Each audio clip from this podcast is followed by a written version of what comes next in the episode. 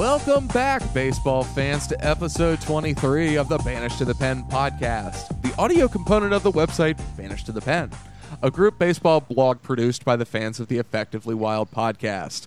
I am your host, Ryan Sullivan, editor in chief of NatsGM.com and the Baron of all baseball podcasts. This week, I am excited to be joined by members of the Banished to the Pen crew and returning members of this podcast, Ben Suissa and Scott Kushner. Welcome back, guys. Thanks, Ryan. Thanks. Good to be back. It's good to have you guys back. Uh, we were having some good banter off air, so I'm very excited to get you guys on the horn and have you back this week. So, uh, first place I want to start is kind of where we start every week. I know you guys have been on the show before, but uh, it's been a little bit, so let's let's have you guys reintroduce yourselves. Let's go. Uh, we'll start with alphabetical order. How about that uh, first name, Ben? How about you? Uh, re reacquaint everybody with yourself. You know, Twitter, fandom, day job, all that good stuff. Sure, Ryan. Yeah, glad to be back for starters. So I am 22 years old, and I've been a baseball fan for a while now. I'm university, still a university student, so not in that real world yet. Um, but I've been doing some writing when I can. I've sort of been on a writer's block last few weeks and busy with school stuff. But typically, I'm on Banished to the Pen. You can find me on Twitter at bsuissa, that's B-S-U-I-S-S-A, and on FantasyInsidershow.com for some fantasy stuff. And I'm hoping to pump out some more material in the next few weeks as well to make up for my make up for some lost time. Yeah, we definitely miss your uh, miss your writing the last couple weeks. So hopefully uh, we get you back on the grind when the school uh, allows you. So uh, Scott, kind of same question. Yeah, uh, my name is Scott Kushner. I'm uh, 34 years old. Man, I wish I was back in my 20s. 34 years old. Um, recently had a a baby girl, two month old daughter. So that gives me one son and one daughter. So I've, I've finished my collection. Um, I'm, uh, I'm the head baseball coach at Centenary College in Hackettstown, New Jersey, and um, I've done some writing for Banished to the Pen. I haven't done it for a little while because the season kind of ate me up for a bit, but I'm hoping to put some more more out soon. Uh, you can follow me on Twitter at sl underscore push a u s h. Very cool. Since we've had you on the show, I've got to ask, uh, how'd the season go, and uh, fill us in on Centenary baseball. Well, uh, it, it, was a little bittersweet this year. Uh, we had very high hopes. If you, if you recall, the last time uh, I think we spoke in, in uh, mid-February, right before the season kicked off, we had some really high hopes. Hope to have about a 750 win percentage, um, and we actually started off that way. Had a really hot start, best start in program history, and and then we just hit a lull once we came back up north after our spring trip down in Florida, um, and had a had a couple of rough weekends where we ended up still ended up above 500, uh, finished at 17 and 15. But uh, our, our ultimate goal of, of winning the conference championship, we fell short. So it was, it was pretty bittersweet. I had a very veteran team of, of seniors, and uh, so I was really you know hoping to win it. You know, obviously it feels good to win it as a coach, but I was really hoping to them. And uh, so it was, it was definitely a, a bitter pill to swallow. Uh, but we had some great individual performances. Was able to coach my first uh, All American this year. Uh, is actually a, a draft hopeful. Um, so we're we're very excited for the next couple of days to hopefully hear his name uh, called or at least see it on, uh, on MLB's page. So I'm guessing you're on the recruiting trail if you've got 19 seniors you're losing. Yeah, I mean 19, 19 seniors, you, you can't replace that. Uh, that's the kind of thing where where honestly our, our roster was way bigger than it normally is. I expected to drop about by we had 42 players on the roster this year. Uh, I'm more comfortable with it being around 30 to 35, uh, and we'll be closer to 30 to 35 this year. Um, so I'm, you know, I don't expect to, to fill them all all those holes, um, at least not in one recruiting season. And even if I'm out there pounding the pavement now, uh, we play before any of the guys that I'd see this summer would be be on the roster. So we got to be able to go to battle with what we have coming back freshmen we got coming in. Okay, well, I'm sure we'll have you on before next season, but uh, how are things shaping up for next year? Uh, you know, it's, it's a great question. Uh, I'll know a lot more in the fall. That's when we, you know, the first time we get everybody together, uh, and uh, you know, all the young players. We hope that they've gone through a lot of uh, physical and mental maturing in the last year, and then the freshmen that come in, you never quite know how they're going to compete with the the returners. So, you know, by October, I'll have a much better uh, vision of, of what we're capable of doing. But it's it's going to be so many fresh new faces at all the positions that uh, you know just just don't know what they're capable of right now. There's talent, but it's young talent and it, and, uh, and you know relatively inexperienced talent. So it, it can go a lot of different ways. Okay, so I hear you guaranteeing a conference championship. Good to Yeah, hear. you got All it. right, good. Good to hear. so, uh, well, that's good to hear. I'm sorry about the uh, one loss record, but uh, it is nice to hear some of the individual achievements, anyways. So, uh, I, I do want to now transition to uh, some baseball talk, if I can, or at least some major league talk. Uh, ben brought this up kind of off air, uh, a- and I think it's a good place to start this week. Unfortunately, it's a tough topic, and I, I don't know how to introduce it more than just saying the. I, I guess it was a young woman. I, I think she was a mother who was hit at Fenway Park the other night with with the bat from I, I believe it was Brett Lawrie. Um, first, uh, uh, I hope everything's going well with her, and I hope she a speedy recovery. I think we heard that she's going to make it recover. So, uh, I, I want to put that out there first and foremost. Just you know, obviously, I think that goes without saying. But that said, uh, so now Ben, I, I want to after saying that, I want to give you the floor a little bit here and uh, kind of let you introduce the topic and go from there.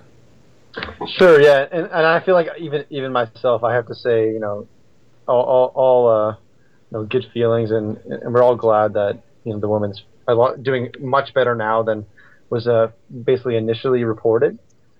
But it, it it basically comes to this sort of like you know polarizing discussion of do we need netting, do we need not do we need not need netting, and so a lot of the thought I was thinking of was a lot of the people who you know you often see sitting in that area are typically these die-hard baseball fans. They're not a lot of the you know the business, the executive tickets that you know you might get from uh, you know you work at a bank or something, and they you know they take their clients out. A lot of that's sort of more in the in the boxes area. So you're not exactly in this sort of right in front of the action in the danger zone, if you will. So having said that, you know I, I do feel for the woman. Um, and and it, it's hard to specifically say that everyone in that area, you know, these are all diehard fans, but I think a lot of it is that.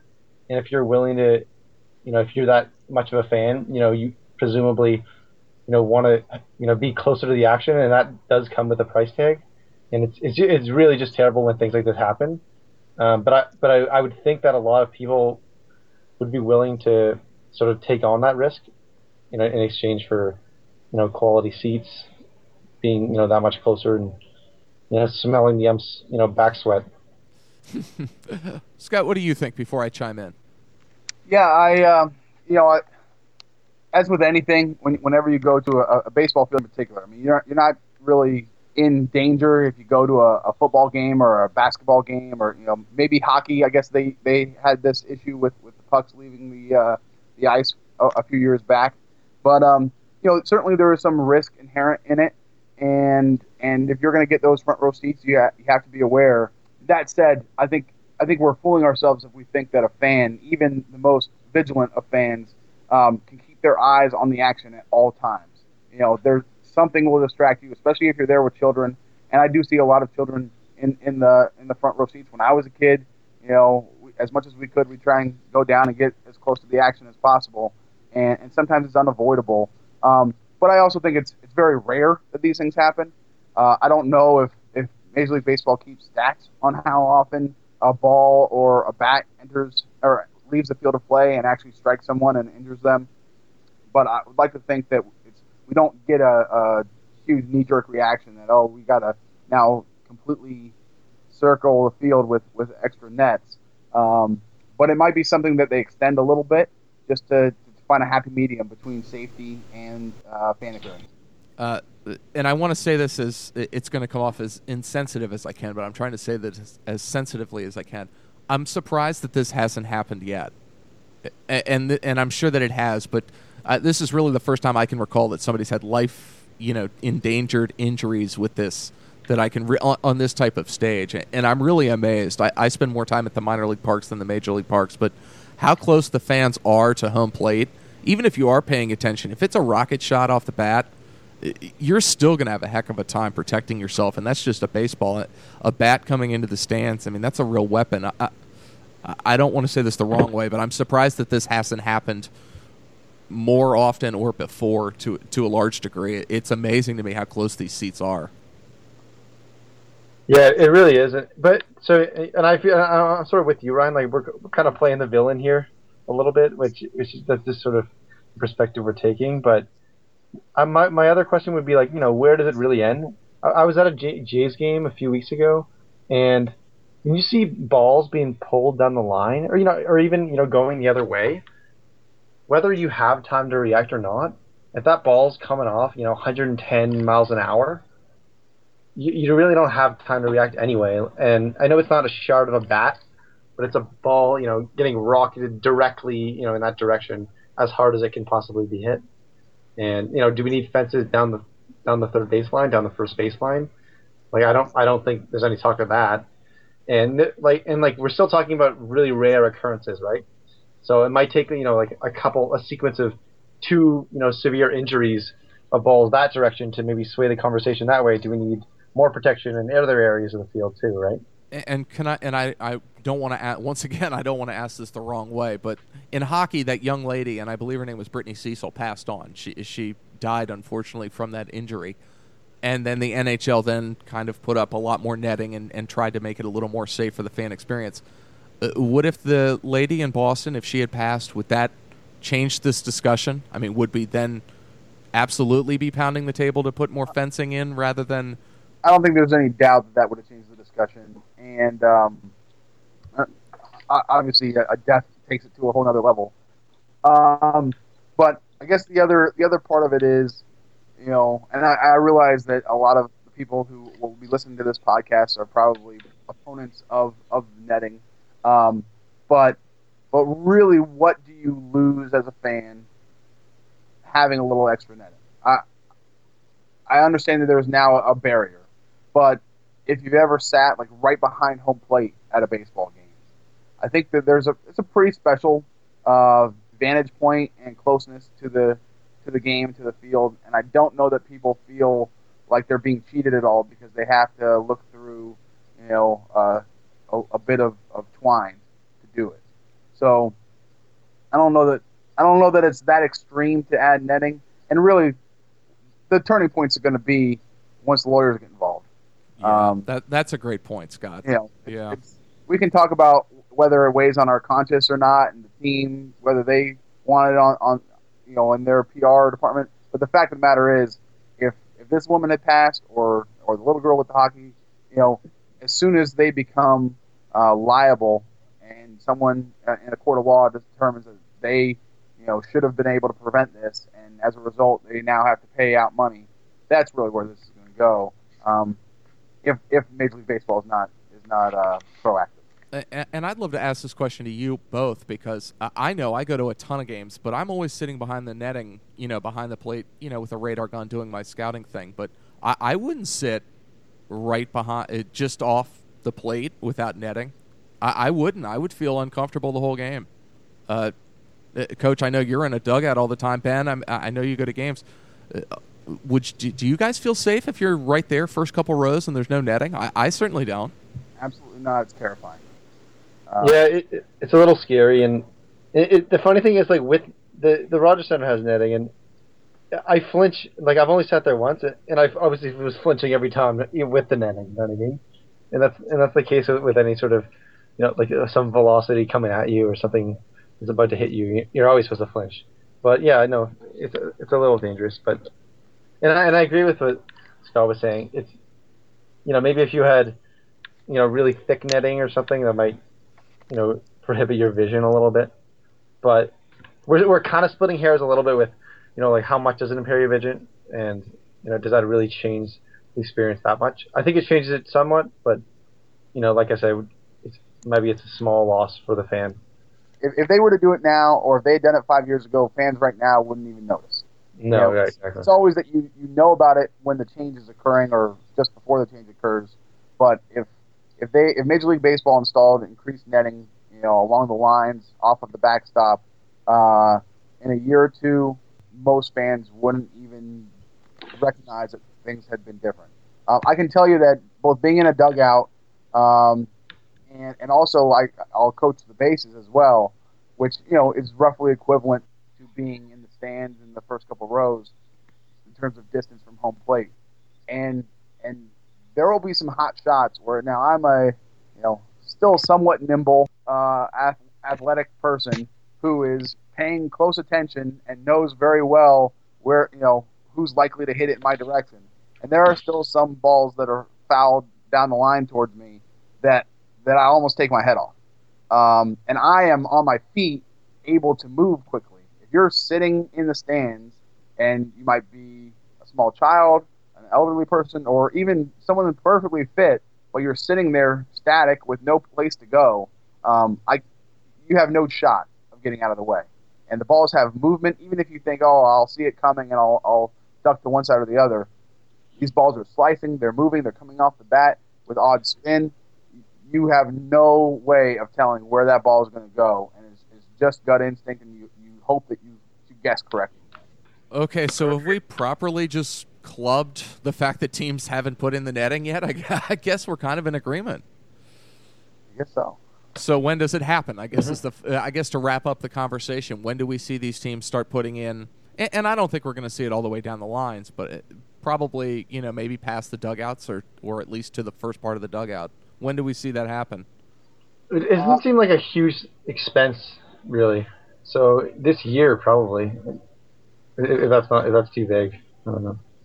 Uh, I'll put it this way. I, I think, I think first we wait to see what the lady who got hit says. I mean, I'm assuming that she's going to have some sort of a, you know, there's going to be interview with her or something like that. You know, how are you doing? That kind of thing. And it'd be very interesting to see what her take is on it. Um, because if she's pushing for it and it kind of creates a groundswell beyond what has already been created, the other thing is now we're all going to be very hyper aware the next time it happens. It happens, you know, within the next couple weeks, let's say. So if someone else should get hit with a foul ball, with a broken bat, something like that, uh, it's one of those things where because of the recency of the of the previous incident, um, now it, it would just be oh well maybe this really is becoming an issue. Like like the way that pitchers getting line drives off the head has become an issue to the point where the whole padded hats and all that kind of stuff came about. Um, you know, it'll become a bigger conversation. Yeah, and, and I think I know the answer to this, but I'm curious to see if those seats that are, you know, right in that danger zone, and we'll call that, and we can define that however you want. I, I wonder if those seats start seeing fewer people in them because of this, either short term or long term. I, I don't know. I feel like as a fan, if you saw that those seats were available, you might, you know, there's all. I think there's somebody who's going to want to take them. Uh, it might become cheaper, but I think someone wants to be out there in the front row. I mean, that's the other way that we could see those seats all of a sudden covered up in netting is if fans don't want them anymore because they don't feel safe. Right. Maybe there's some unwritten rules there that Brett Lawrie is following, like hospital visits with chocolates or flowers. I don't know. uh, okay, Scott. Now I'm gonna yeah. I'm gonna tag you in. Uh, you had a good suggestion for a couple a couple things you wanted to to discuss this week, and I think we have a difference of opinion just from the little banter off air. So I'm going to start with uh, the designated hitter.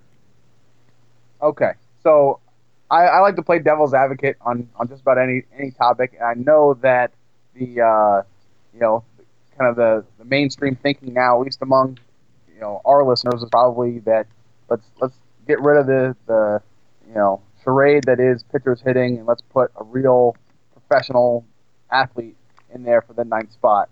Um, and I, I grew up as an AL guy. I certainly, you know, like the DH in that regard. But I, I must say, I think there's a couple of things that I'm, you know, kind of enjoy about having the pitchers hit. Uh, and and I know that this, these are some of these are kind of um, retread ideas of, of the strategy and doing double switches and those kind of things. I won't I won't spend much time on that.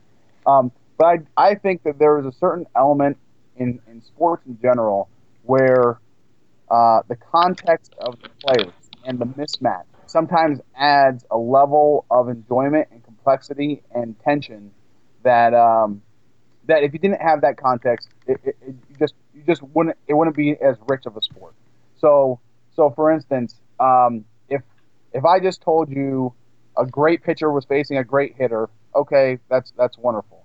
Um, and you don't know if there's a, a, a favorite or or an underdog there. But as soon as we put a name on that pitcher and say, hey, it's Clayton Kershaw on the mound, and it's you know, and, and choose your choose your hitter. Uh, you know, it could be uh, Mike Trout or something like that. You know, you feel like those two guys are at the top of their game. That's going to be a great a great matchup. But as soon as you start to separate the two in terms of their talent level, and you have one guy who's clearly better than the other guy, you know that they are. I mean, the, the, the superior player is probably going to come out ahead way more often than not. But those rare occasions when the underdog does come through, I think really is is kind of what sports are all about. Because otherwise, you just sim it all, right?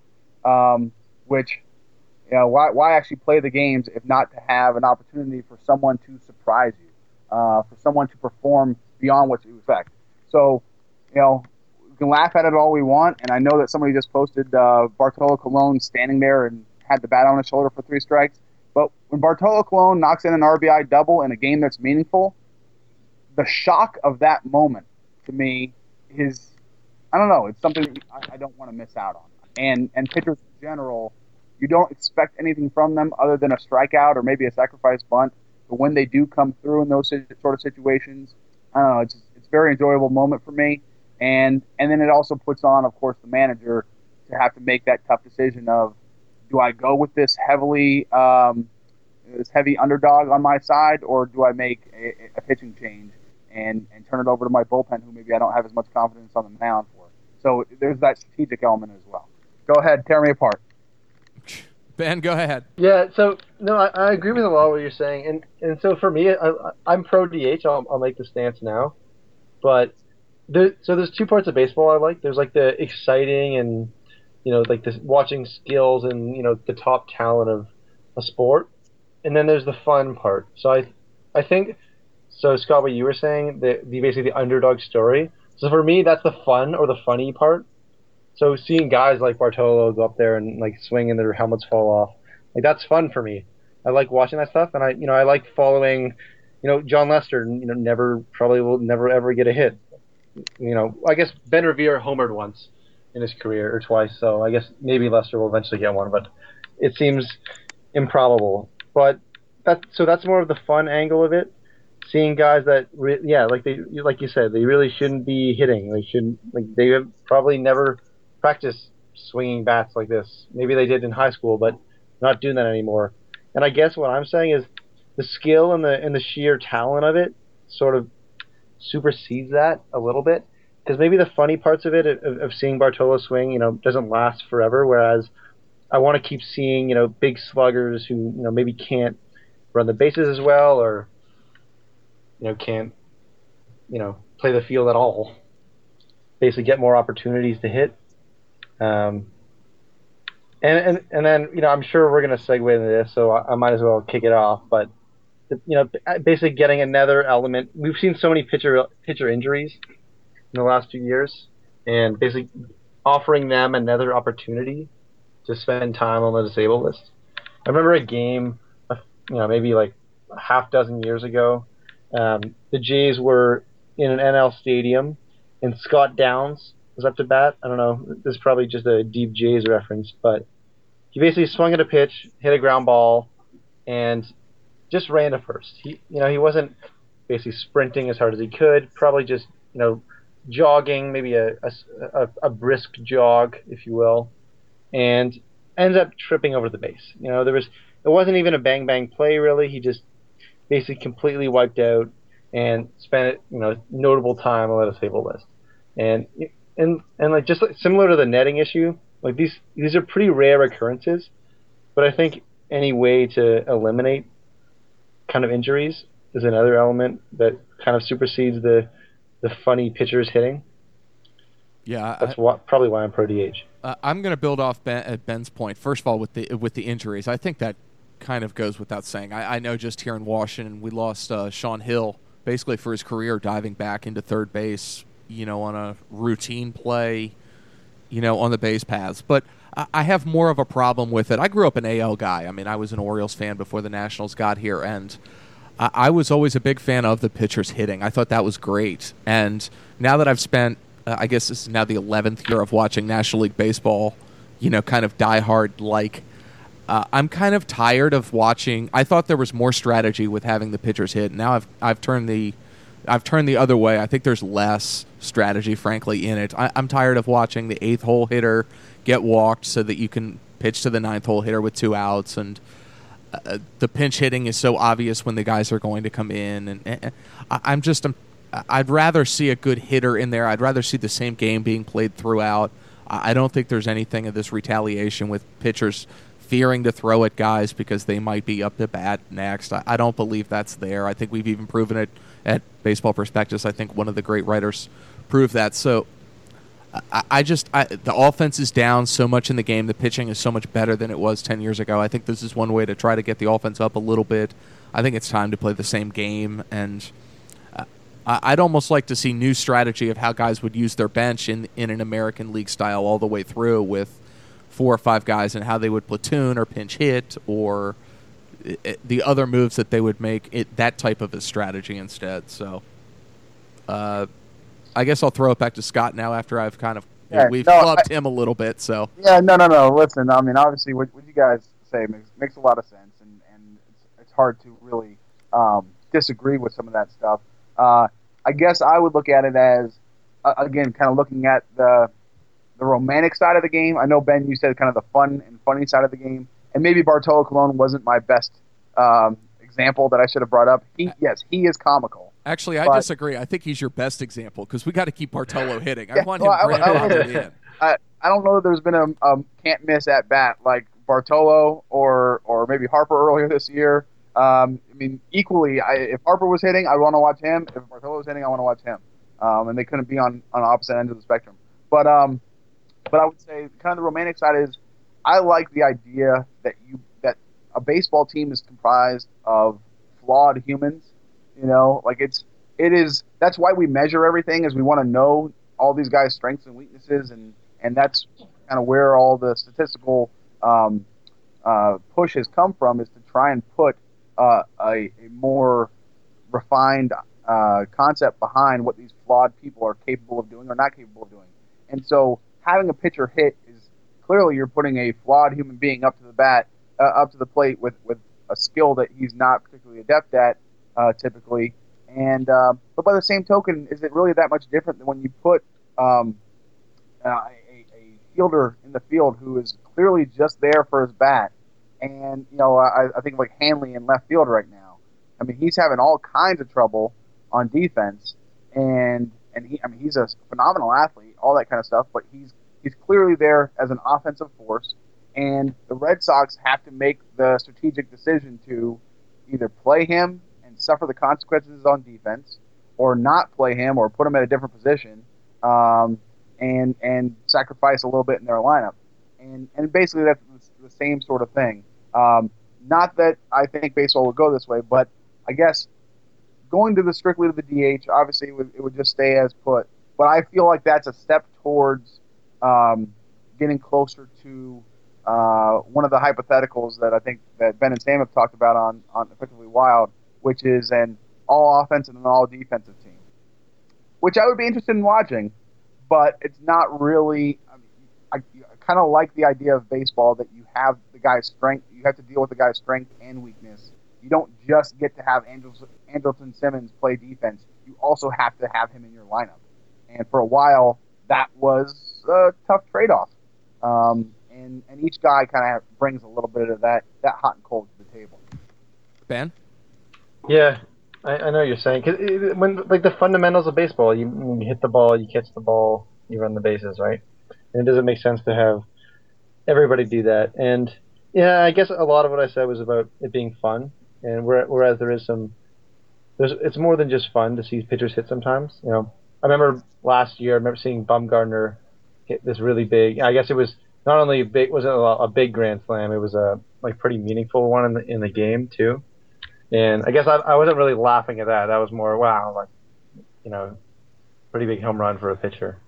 Um, and then there's other guys too. I, I remember reading a Jeff Jeff Sullivan post over at Fangraphs like a, maybe like a year ago or something, or talking about Zack Greinke and basically what he's done as a pitcher. You know, defying the odds of pitcher hitting and being able to actually have plate discipline, whereas a lot of the you know home run hitting pitchers like Wood and Bumgarner primarily, you know, that's that's their, their one asset of what they, you know, what they can do compared to other pitchers at the plate. Whereas like Greinke's kind of got the plate discipline and he can walk and and you know connect on pitches out of the strike zone too.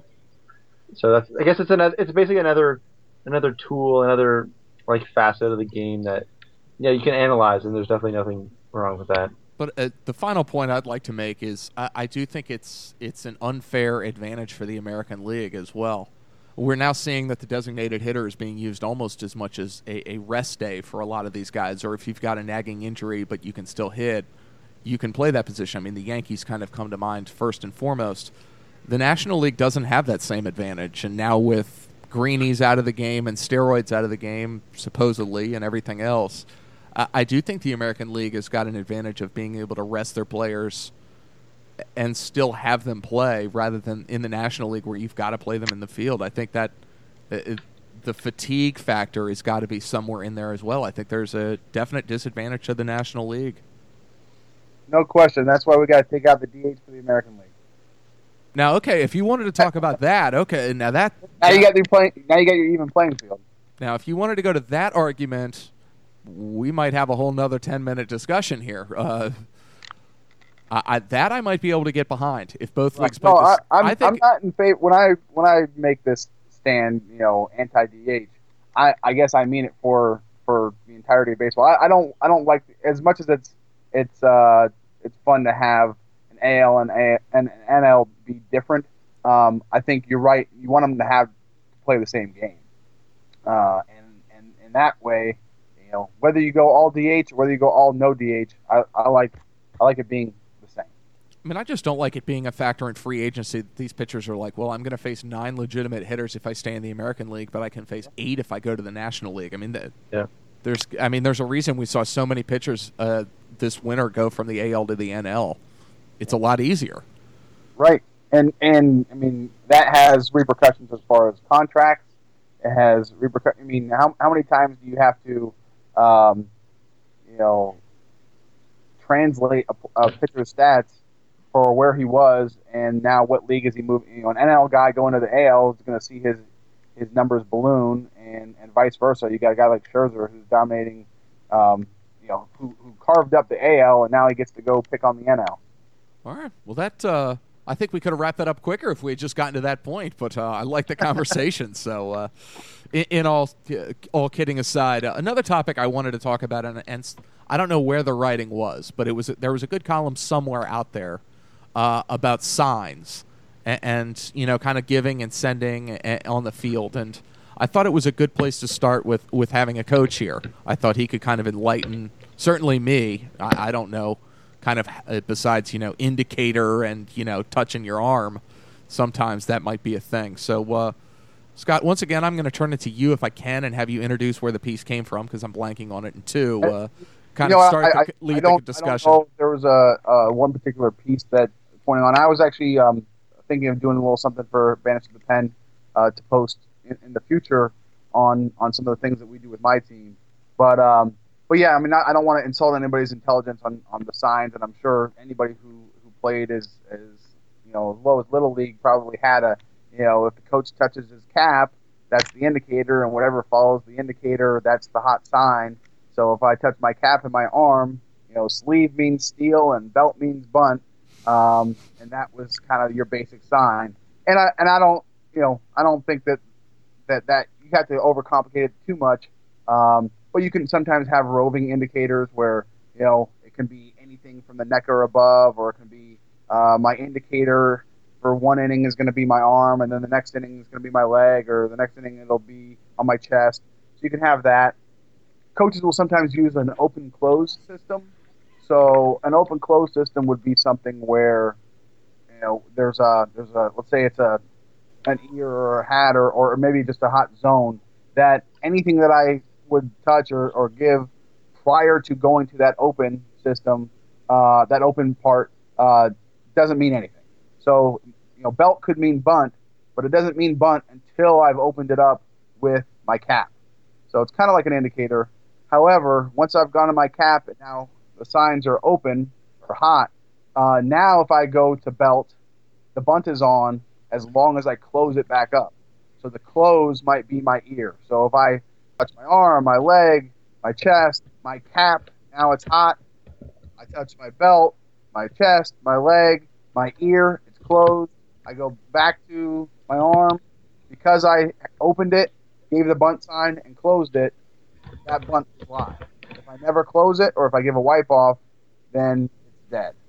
Um, so that's that's an open close system. Now, how often are you changing your signs? Uh, Is it within the game? Is it every other game? How often are you changing the signs?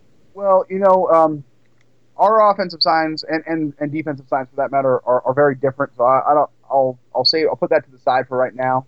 Um, but if you have if you have signs, typically now keep in mind I'm a I'm a college coach. We don't get to work with these guys 24 seven, basically like like a major league team does.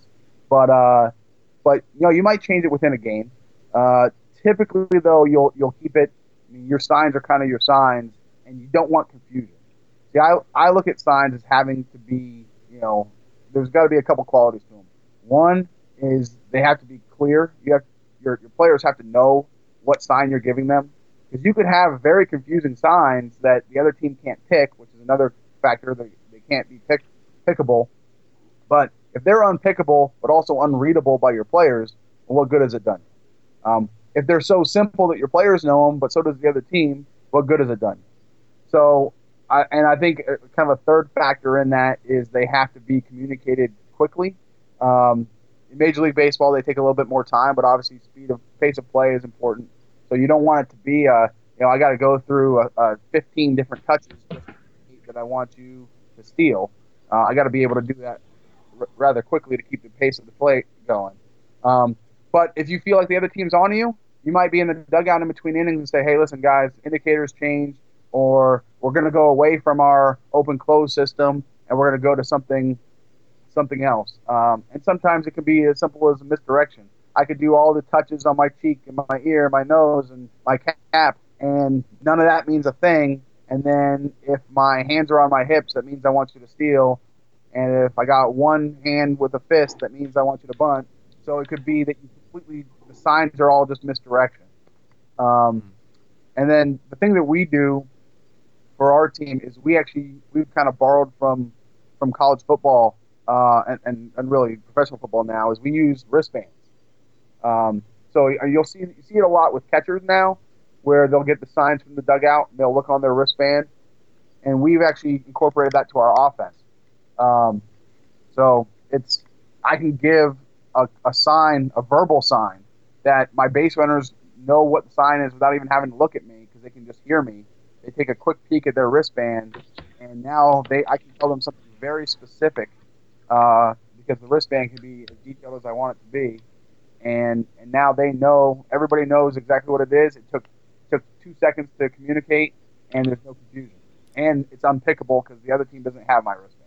And I've seen that actually with catchers recently. I, I noticed Maryland's uh, catcher uh, a couple of days ago was doing that same thing, almost Yeah, right yeah. like in football. It, it, it's happened a lot more with pitch calling. Um, I mean, we've been doing it with, with pitch calling probably for the last six years, um, where our, our catchers have a wristband, and, and it's, it goes through uh, an evolution in how we design it and how we communicate it. Uh, this year, we actually had guys in our dugout holding up huge uh, placards with, with numbers on them, uh, you know, three digits, and those cards could indicate anything from a pitch to a pickoff to a timing of uh, how long we want pitchers holding their pitches, like uh, coming set before they deliver a pitch to throw off base runners, uh, to just being a dummy sign or a bunt coverage.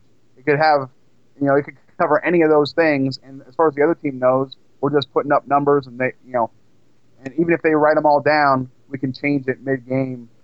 We just change out a card after a couple innings, and now, you know, the number that was a fastball up and in now means we want to pick off the first base.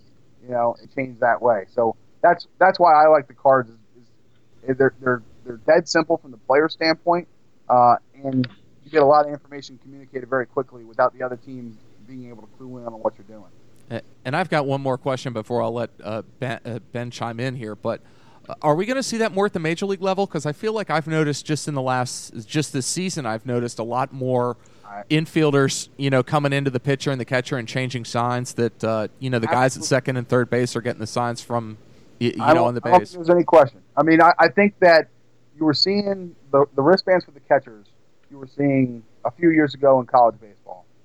I feel like I can. You see a few now in the major league level, which you know, a lot of times college baseball is, is kind of a, a, a guinea pig or, or you know a, a lab that can, can move up to Major League Baseball um, in, in much the same way that, that college football is for, for the NFL. Um, know, got a lot more teams. They can all experiment. Uh, but I, I definitely would think that Major League Baseball, at least with, with pitch calling, would go that, that route. Um, we have our, our infielders also wear the cards so that they know what pitch is coming. So they don't need to even go into the pitcher and, and have that discussion. They're getting the information as soon as the catcher is getting the information. They're already on the same page. But yeah, I, I, I have no doubt that that's something that's coming down the line.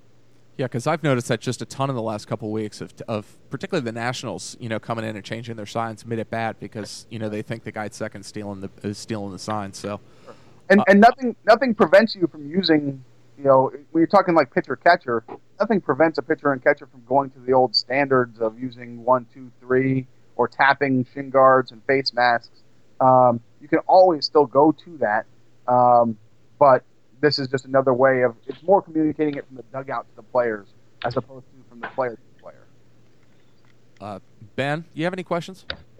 Yeah, like honestly, I'm so I've never really played organized baseball. I guess aside from my my slow pitch softball league, we don't really have many signs. If you can imagine.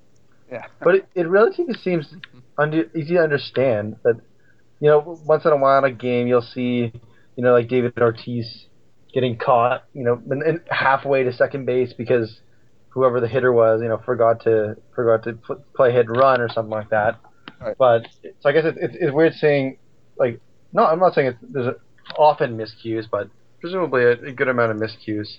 Um, and the other thing I wanted to bring up was you know, being a Jays fan, there was there was a rumor, you know, a, a year ago, or maybe it was a couple of years ago now, about Jays stealing catcher signs. It's basically from like a center field, you know, binoculars or something like that. about that Yeah. So you think do you think that's a worry? Maybe it's not as much in college, but I wonder if teams actually have people, you know, and and this is this goes right into Ben and Sam's unwritten rules, probably as a as a nine or ten out of, out of ten. Uh, but people actually looking for signs and trying to pick up things intentionally, you know, as, as opposed to maybe just a fielder glancing over to see, you know, if, if the guy's running or not. Well, I, I mean, I think it definitely happens, and and I, I've always found it a little arbitrary as to where we where we draw the line. Uh, you know, you'll see. I mean, anytime a sign is given, I expect that the other team is trying to pick it off, and anytime the other team's giving a sign, I expect that we are trying to figure it out or pick it off. Um, and whether you're talking and, and base runners, they're constantly peeking in, trying to to figure out. I mean, Ryan, you were saying, you know, you see the Nats uh, infielders going in and changing signs with the pitcher all the time. It's because they, anytime you have a runner on second base, usually the signs completely change because that runner now has a clear view of what the catcher is doing, and you can't be as simple as throwing down a one for fastball because they'll communicate that to the batter. Uh, and what's what's funny is everybody does it. Everybody expects everybody to do it, but if they know that you've caught on, now everybody gets mad if they know that if if they know that that runner on second is communicating uh, pitches to the batter, now all of a sudden uh, someone's going to get hit, you know, or words are going to be uh, exchanged, and that that part never I, I never understood. I never understood that. Um, if your signs are so bad that they're pickable, then you you need to do the work. You don't need to get mad at the other team, in my mind. Right. I I think that's well said.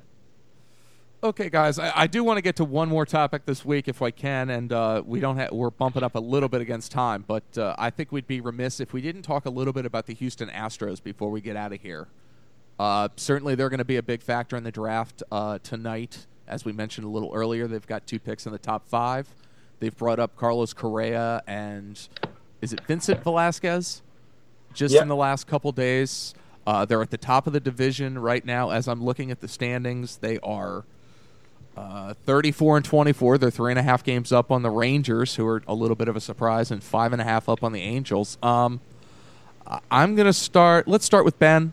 Just uh, what thoughts on the Astros? I guess just throwing it out there. Yeah, for starters, it's it's really the whole American League is kind of backwards. Like especially the AL West. So basically, the Athletics are at the bottom, followed by the Mariners.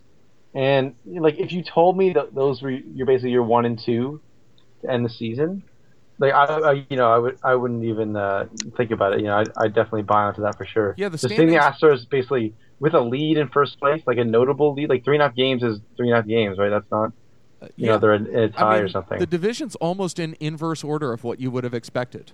Yeah, With- especially with in it coming to the year two, there was all the talk about the Astros basically making the most strikeout prone lineup, basically you know that's almost ever been created, and I guess that does, but uh, you know obviously that does come with home runs too, so that's basically the reason, one of the reasons they are in first. That I guess the thinking that strikeouts don't really matter, you know, if you can, you know, get ground balls, which some other guys have been doing, and and hit them out of the park, which is pretty easy to do in Minute Maid, then you can be successful.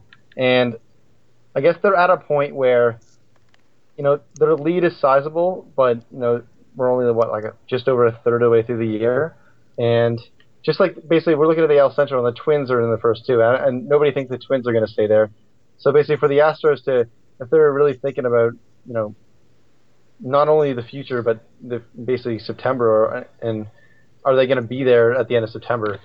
You know, they need to make some moves. So seeing Correa, I was I didn't expect to see Correa until probably like early September, and I wasn't too familiar with Velasquez, but him being like one of their top, you know, two or three prospects, maybe after Appel, seems pretty crazy too.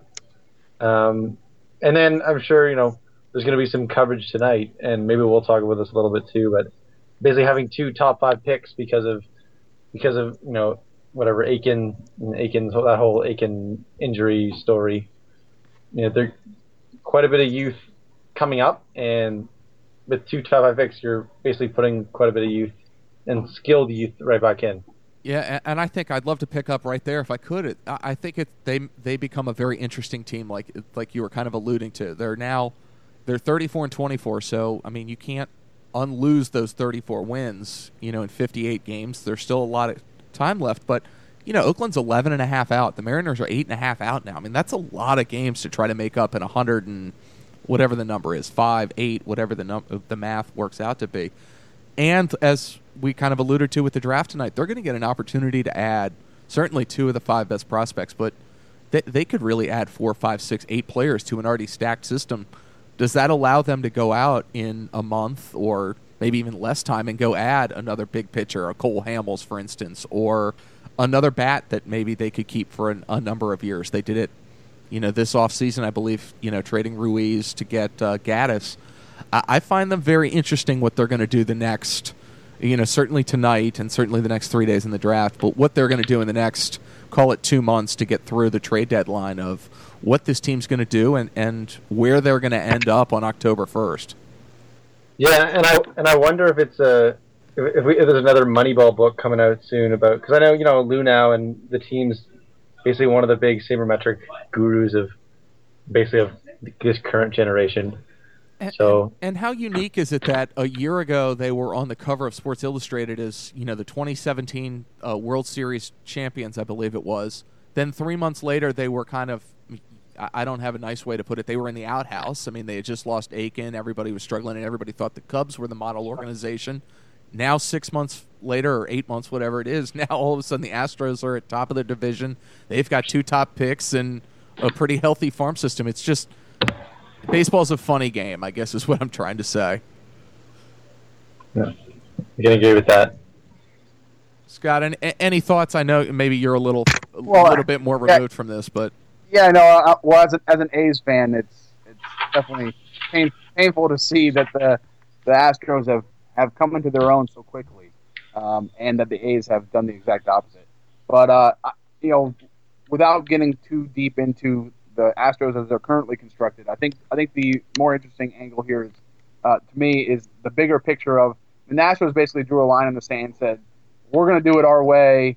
and we're very upfront and you know maybe in ways arrogant or cocky about how they you know were negotiating with their draft picks or how they were handling their roster. Um, and they were, I think, for a long time they were kind of getting scoffed at, and and um, you know at least plenty of doubters on how they were doing it. Uh, maybe they were alienating their fan base. All that kind of stuff was being tossed around, and you know if, if this if this holds, you know I was I've been an A's fan long enough to know that no one's gonna no one's gonna really buy in unless you actually win a championship. There are still doubters of Billy Beane, no matter what he does. But if this holds and the Astros really do turn it around and become the toast of baseball after being so dreadful and just really being committed to a like you know kind of a cold and calculated way of going about their business, uh, it, it can it can really I think send a pretty strong message for for how this should be done, and uh, and and maybe be a, a little bit of a I won't say a final blow, but but close to a final blow to that kind of old school style of, of thinking and and and a, uh, a big push to just kind of modernize the whole the whole sport. I, I tend to agree. I think this could be a very interesting case study in 25 years if this works. Yeah, if I can add one more thing too, I, I do agree with what Scott's saying. But yeah, so if they let's say they end up fading a little bit and that maybe like getting a second wild card and maybe they lose the wild card game, you know, just like the A's did last year. I don't know how much of an effect that's going to have. I think it needs to be maybe they win a pennant.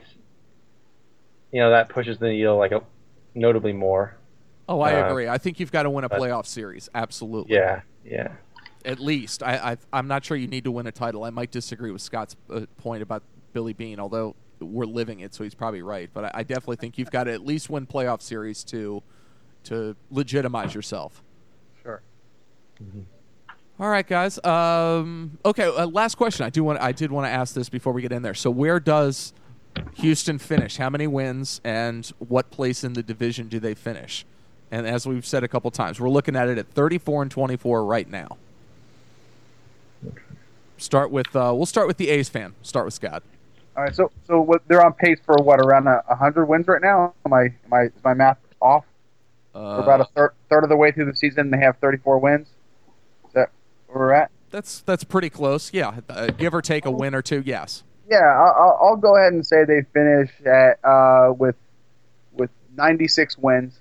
Um, I think I think they're for real. Maybe they fade a little bit and don't stay on pace with what they're doing, but uh, I I'm really not terribly impressed with the other teams in the division, and uh, I don't see any any reason why they can't continue to beat up on on the Rangers, A's, and, and Mariners, um, and just go with it. Ben, same question. So yeah, I, I, sort of did some math there while we were talking. So oh, that's not fair. I know, right? I'm teasing. So basic to, to get 90, they need 56.